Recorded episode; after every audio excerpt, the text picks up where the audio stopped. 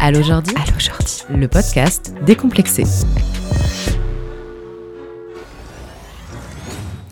Bienvenue, bienvenue dans ce nouvel épisode d'Allo Jordi. J'espère que vous allez bien aujourd'hui et que tout comme moi, vous êtes prêtes et prêts à découvrir les trois nouvelles questions qui nous attendent. Dans ce podcast, Sophia, 24 ans, me demande s'il existe un moyen de savoir si un mec est digne de confiance lors du premier rendez-vous.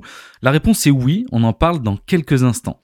Nous parlerons aussi de libido, ou plutôt devrais-je dire du manque de libido dans un couple depuis un long moment, sans qu'a priori ça ne dérange l'autre partenaire.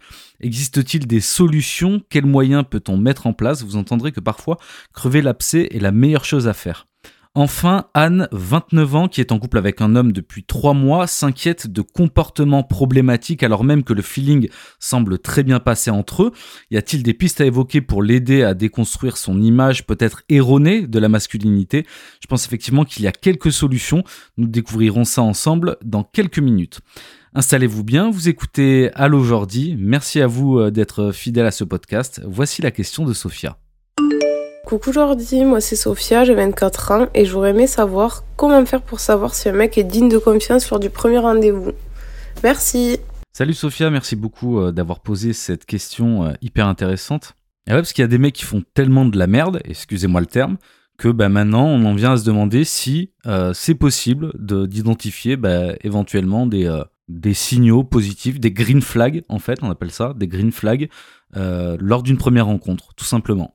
Alors Sophie, effectivement, il y en a. Évidemment, c'est pas une vérité absolue, mais ça donne quand même, je pense déjà, un bon ordre d'idée de la qualité de la personne que tu as en face de toi. Et d'ailleurs, tout ça devrait être euh, la base de, chaque relation, euh, de chaque rencontre. C'est hyper important. Et c'est aussi comme ça qu'on tisse euh, des relations les plus saines possibles, et ce, dès le départ. Donc déjà, quelque chose qui peut éventuellement te rassurer, c'est euh, si euh, ce mec euh, est apte à communiquer de façon positive. C'est-à-dire si la communication est fluide. Parce que si une personne est capable de ça, elle aussi, a priori, apte à écouter de manière attentive. Et ça, c'est la deuxième partie, c'est hyper important. Une personne qui parle, c'est bien, mais une personne qui écoute, c'est encore mieux. Donc si la communication est fluide, bah, ça annonce des échanges riches, des échanges agréables. Et de toute façon, tu sens tout de suite dans la conversation si la personne en face de toi est vraiment ouverte à tous les sujets. Et j'ai même envie de dire, même si elle n'est pas forcément d'accord avec toi ou qu'elle n'a pas la même vision. Parce que c'est possible, hein. on peut très bien s'entendre et ne pas partager euh, la même vision sur certains points et il n'y a rien de grave à ça. Alors évidemment, tout dépend des sujets euh, desquels on parle, mais, euh, voilà, ça peut déjà te donner une indication.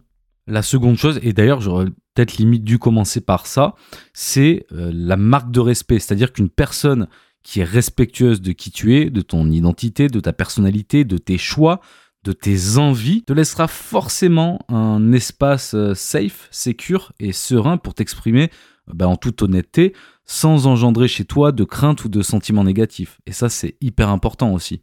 Évidemment, si tu sens que la personne en face de toi te donne l'impression que t'es pas forcément la bienvenue sur tous les sujets, sur tous les terrains, euh, qui te dénigre, qui se moque de toi ou qui te juge, bah typiquement, euh, tu peux déjà te dire que le respect n'est pas là à 100%, et déjà, attention, petit warning, faire attention à ça. Parallèlement, euh, si tu veux réussir aussi à identifier si un mec est digne de confiance au premier rendez-vous, alors des fois c'est pas possible au premier rendez-vous à cause de la timidité, etc. Même si euh, je pense qu'on peut très bien au premier rendez-vous déjà se faire une, première idée, mais euh, tu, peux voir si cette personne fait preuve d'empathie et de compréhension euh, envers ce que tu ressens, tu vois. Et ce, peu importe la nature de tes émotions, c'est toujours un bon indicateur d'altruisme et d'écoute active. Si par exemple vous avez une discussion sur, et ça arrive hein, même, même lors de premier rendez-vous, sur un sujet qui est qui peut être négatif, par exemple, et que tu vois qu'il est dans l'empathie, qu'il comprend ce que tu lui dis, là encore, c'est un bon point. C'est un bon point, et puis ça, ça vous permet d'avoir des échanges ouverts, des échanges honnêtes, et en fait, ça favorise le lien de confiance qui peut se créer entre vous. Alors évidemment, tu feras pas confiance à cette personne au premier rendez-vous comme tu pourrais lui faire confiance au bout de 10 euh, ans de relation, mais cette confiance peut commencer à naître euh, si vos échanges sont sincères et que vous faites, euh, toi comme lui d'ailleurs, hein, preuve d'ouverture d'esprit euh, dans, vos conversations. Il y a autre chose qu'on peut relever aussi, c'est si les discussions sont positives. voire même drôle parfois, tu vois, et que l'atmosphère est détendue, peu importe le sujet que vous abordez. Alors, c'est quoi une discussion positive? Ben, En général, c'est des discussions qui, même si les sujets sont un peu, lourds à traiter, ça arrive parfois, bah, elles sont déjà dénuées de jugement, de remarques ou de commentaires déplacés. En fait, quoi qu'il en soit, la bonne humeur, elle est là et, euh, vous vous éprouvez euh, tous les deux. Et là, surtout toi, dans ton cas, du plaisir à discuter ensemble. À noter aussi que tu peux percevoir ces signes-là, donc effectivement lors d'un premier rendez-vous, mais aussi en amont. Si par exemple vous avez échangé avant via une app de rencontre, une app de messagerie, j'en sais rien, déjà à l'écrit, ça peut te donner un ordre d'idée. Alors je sais que parfois il peut y avoir un fossé entre l'aspect virtuel et ce qui se passe dans la réalité, mais il y a aussi des personnes qui sont euh, euh, vraiment raccord entre l'image qu'elles donnent d'elles-mêmes euh, à l'écrit et dès qu'elles sont en face de toi. D'ailleurs, en amont, quelqu'un qui souhaite réellement te voir s'investit pleinement et aussi sincèrement dans la planification de la rencontre. Et au-delà de ça, j'irai même plus loin, elle fait également en sorte de te laisser le choix réel et sans aucune pression, bien sûr, d'accepter ou de refuser cette rencontre.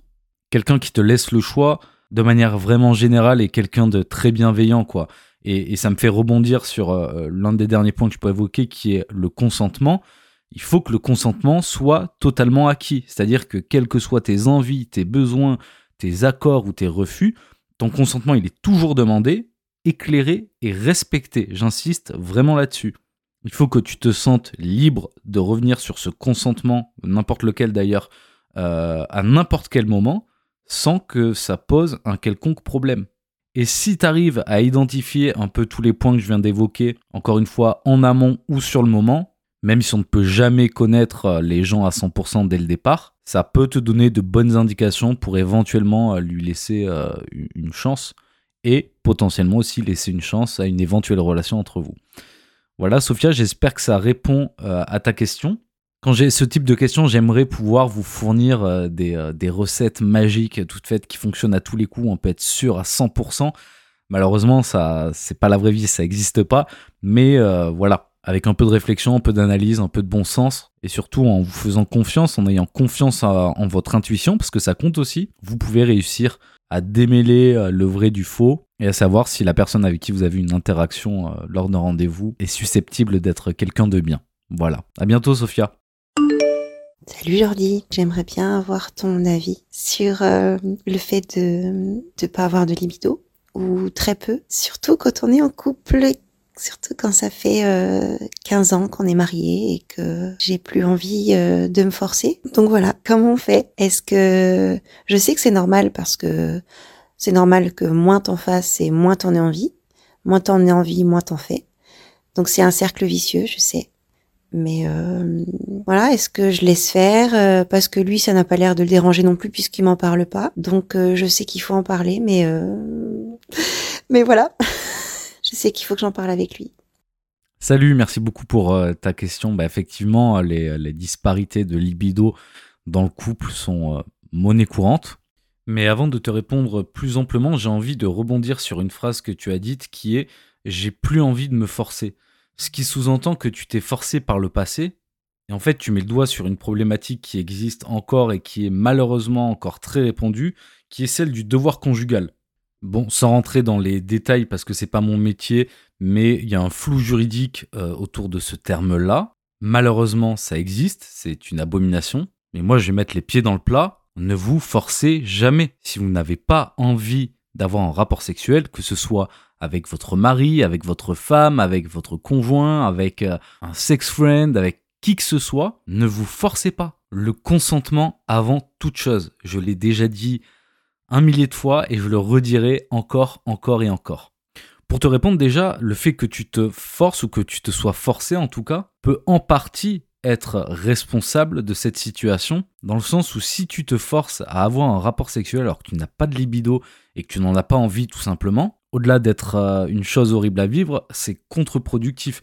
Je donne un exemple euh, très bateau. Admettons que tu n'aimes pas les pâtes. Si on te force à manger des pâtes tous les jours alors que t'en as pas envie, bah ça va t'écœurer de plus en plus et où tu vas t'y habituer, mais sans y prendre aucun plaisir. En fait, tu vas te retrouver dans une situation où tu vas être l'ombre de toi-même en quelque sorte, quoi. Bon, c'est peut-être pas l'analogie parfaite, mais je pense que tu vois où je veux en venir. Donc après, tu évoques aussi le fait que bah, ton mari, ça n'a pas l'air de le déranger outre mesure, que qui pas tellement de libido. A priori, il n'est pas en demande non plus de ce côté-là. Et pour le coup, il faudrait chercher à savoir ce qui se cache derrière cette absence d'intimité physique. D'ailleurs, est-ce qu'on parle d'une absence d'intimité sexuelle uniquement ou est-ce qu'on parle aussi d'une absence d'intimité tout court? Est-ce que euh, malgré l'absence de libido, vous vous montrez quand même des marques d'affection, etc. Quoi qu'il en soit, et dans tous les cas, tu te demandes si, bah, si tu dois laisser la situation telle qu'elle, si... Moi j'ai envie de te répondre non, parce que ça a l'air de te toucher déjà. Et puis la démarche de me poser la question pour éventuellement avoir une réponse et une solution, c'est quand même assez... Euh, elle est quand même assez révélatrice d'une potentielle souffrance pour toi, ce que je peux totalement comprendre. Et en fait, quand on se sent noyé dans une situation comme celle-ci, euh, le mieux, éventuellement, c'est de reprendre tout à zéro, dans le sens où on reprend tout à la base du problème, et plutôt que de le traiter dans son entièreté, on le fractionne, on le fragmente, de manière à avancer étape par étape. On y va petit pas par petit pas. Ça évite de se sentir enseveli sous une masse d'informations qui nous parlent pas forcément dans un premier temps.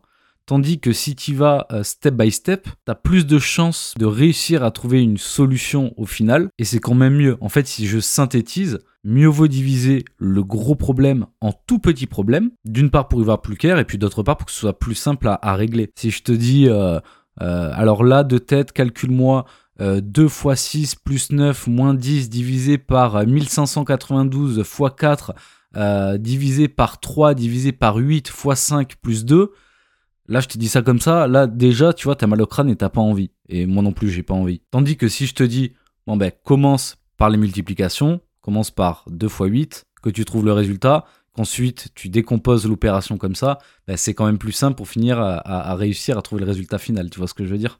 Donc ça peut déjà être une, première piste à évoquer. Après, peut-être que toi, tu as envie de trouver une issue à tout ça. Encore faut-il que ton mari ait envie de contribuer à la résolution de ce problème-là aussi. Parce que pour le coup, il faut que ça fonctionne à deux. Là, c'est un problème qui vous touche tous les deux, qui touche votre couple. Ça vous touche certainement individuellement aussi, mais c'est un problème quand même qui fait partie du couple. Donc vous devez essayer de résoudre à deux du mieux possible.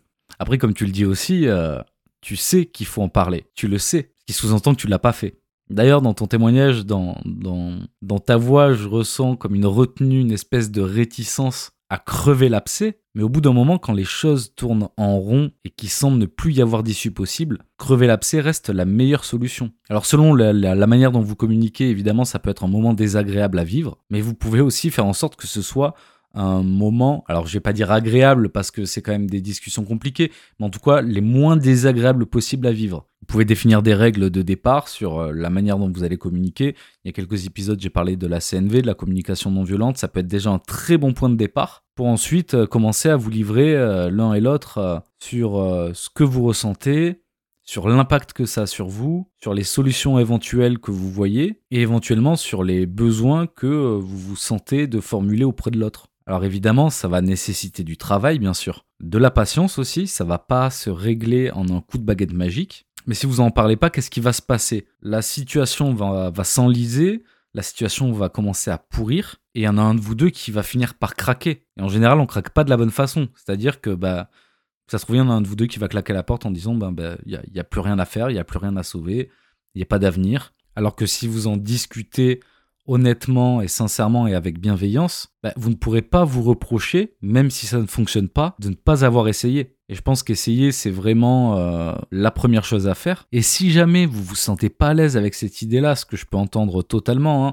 passez par un, un tiers de confiance, soit par une personne qui est proche de vous, qui est vraiment et j'insiste là-dessus, vraiment neutre et qui est capable de jouer le médiateur ou la médiatrice. Mieux encore, vous pouvez essayer de trouver un ou une thérapeute qui sera impartial, qui sera non seulement le miroir de chacun de vous, mais qui en plus pourra jouer ce rôle de médiation. Donc voilà, je vous encourage vraiment et sincèrement à explorer ces pistes de réflexion-là, en espérant que l'une ou plusieurs euh, d'entre elles bah, vous aident à avancer dans votre relation raviver la flamme qui s'est peut-être éteinte avec le temps. D'autant que si tu viens me poser cette question, j'ose imaginer qu'il y a encore des sentiments. Il y a encore des sentiments dans votre couple. L'amour est toujours présent. Et moi, je pars du principe que quand il y a de l'amour, il y a de l'espoir. Ça fait très bateau comme phrase, mais c'est la vérité. Donc laissez-vous peut-être au moins une chance d'essayer Puis moi, bah, je vous apporte plein de good vibes, plein, plein, plein euh, de soleil, en espérant bah, que la situation euh, va évoluer dans le bon sens et finir par s'arranger, que vous réussirez à mieux communiquer et à retrouver chacune et chacun votre libido, de manière à ce que vous puissiez vous sentir euh, plus épanoui dans le futur. Voilà, à très vite. Salut Jordi, je m'appelle Anne, j'ai 29 ans. je suis en couple depuis 3 mois avec un homme.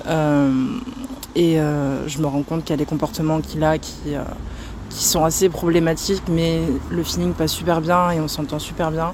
Du coup, j'aurais voulu savoir si tu avais un peu des pistes euh, pour, pour l'aider à déconstruire un peu toute son image de la masculinité qui, qui, qui, je pense, est ce qui me pose le plus de problèmes dans, dans la relation. Merci beaucoup pour tout ce que tu fais. J'adore beaucoup tes podcasts et toute ta page. Bonne continuation. Salut Anne, merci beaucoup à toi. Ça fait vraiment euh, hyper plaisir euh, d'avoir ce, genre de retour. Euh, bah, concernant ta question, bah, évidemment, c'est compliqué parce que c'est toujours la balance de savoir quoi privilégier entre le super feeling et les comportements problématiques. Je comprends ta position. bon, bah, c'est comme on dit, avoir le cul entre deux chaises. Bon, alors après, déjà, si tu me dis qu'il y a un super feeling, j'ose espérer que les comportements problématiques dont tu parles euh, ne sont pas directement liés à toi, c'est-à-dire qu'ils te respectent, etc.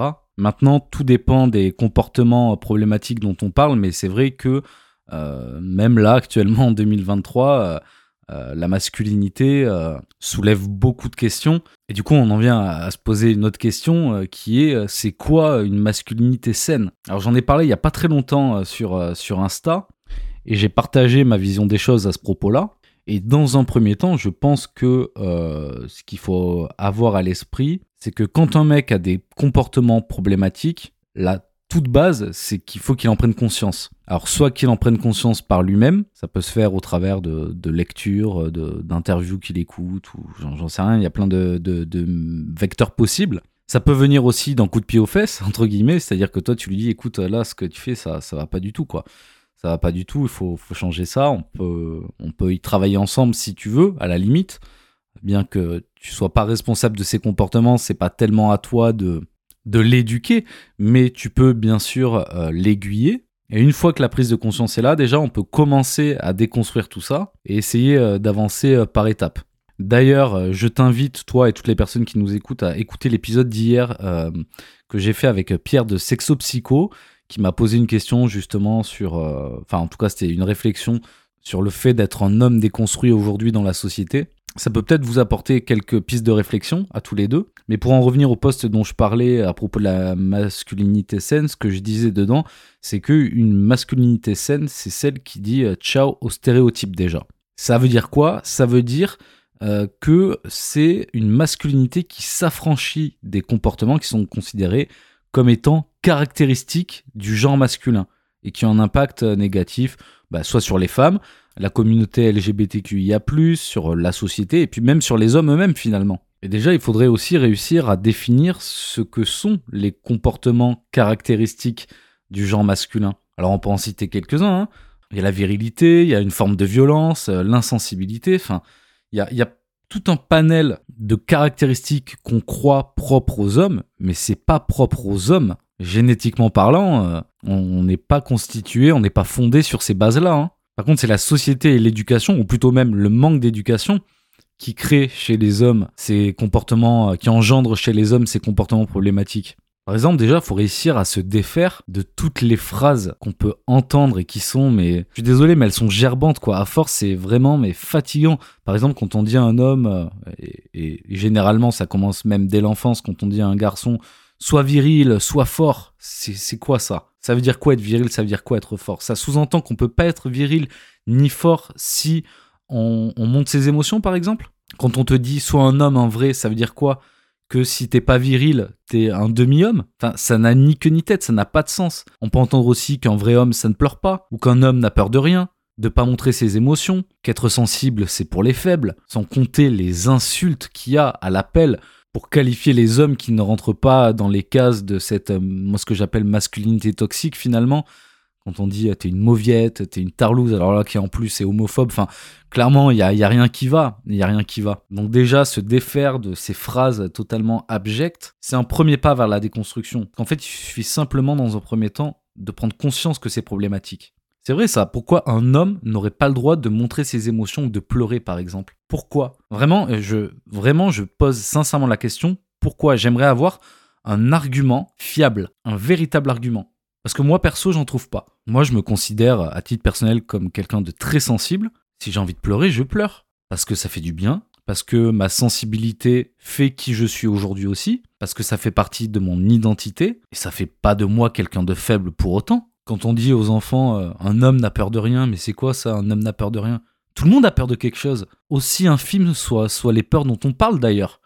Mais tout le monde a des peurs. Donc je pense qu'il faut juste au bout d'un moment commencer aussi à, à, réfléchir un petit peu, à voir plus loin que le bout de son nez, à reconceptualiser tout ce qu'on a cru savoir à un moment donné, euh, ce qu'on a cru apprendre comme étant euh, des vérités absolues. Et là déjà on peut commencer à, à faire du tri et à avancer euh, de manière plus saine et plus sereine. Donc pour récapituler un peu tout ça, faut dire au revoir à l'insensibilité. Faut abandonner ça, l'insensibilité. Ça, n'est pas des machines, quoi. Euh, c'est pareil pour euh, l'invulnérabilité. On est des êtres humains, on est tous et toutes vulnérables. La domination sur les autres, évidemment. Faut aussi faire en sorte, en tant qu'homme, et dans l'objectif de construire une masculinité saine, lutter contre les inégalités, contre toutes les violences, quelles qu'elles soient, contre toutes les agressions, bien sûr aussi contre le sexisme. Il n'y a pas de hiérarchie entre êtres humains, quoi. Enfin, ça ne devrait pas exister. Et en fait, on peut, euh, déconstruire les comportements problématiques de plusieurs manières, déjà par l'introspection et la remise en question. Donc c'est quoi? C'est de se dire, voilà, se poser, se dire, ok, je suis comme ça aujourd'hui, on m'a inculqué ça, est-ce que c'est une bonne manière de fonctionner? Je suis pas certain. Est-ce que j'en souffre? Probablement. Est-ce que je peux y faire quelque chose? Évidemment, évidemment qu'on peut y faire quelque chose. Ça passe déjà par l'éducation, comme je le disais euh, au début de ma réponse. Il faut pas avoir peur d'aller chercher euh, des lectures dans des bouquins, euh, des articles, des posts Insta, pourquoi pas des émissions, des podcasts. Il y a plein de gens qui, qui, prennent la parole aujourd'hui et qui ont un discours extrêmement sensé et positif sur tout ça et qui peuvent aider qui le souhaitent à évoluer dans une masculinité plus saine. La communication aide beaucoup aussi.